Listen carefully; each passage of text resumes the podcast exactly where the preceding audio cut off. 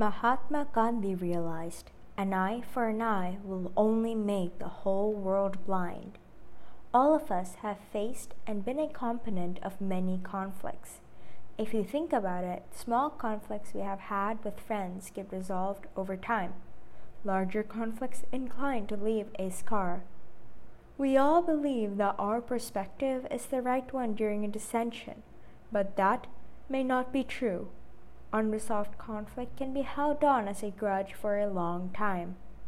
Josh McDowell said, It is more rewarding to resolve a situation than to dissolve a relationship. Approaching conflict can be hard if we are dubious about the other person's reaction, but trying to approach it may result in a worthwhile outcome.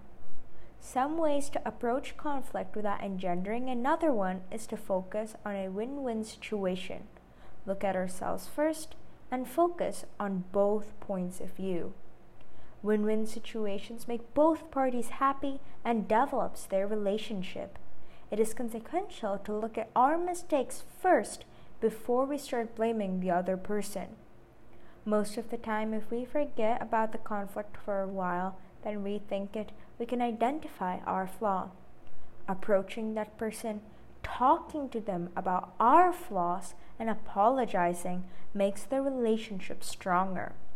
Conclusively, focusing on both points of views helps both parties to understand the cause of the conflict and resolve it together.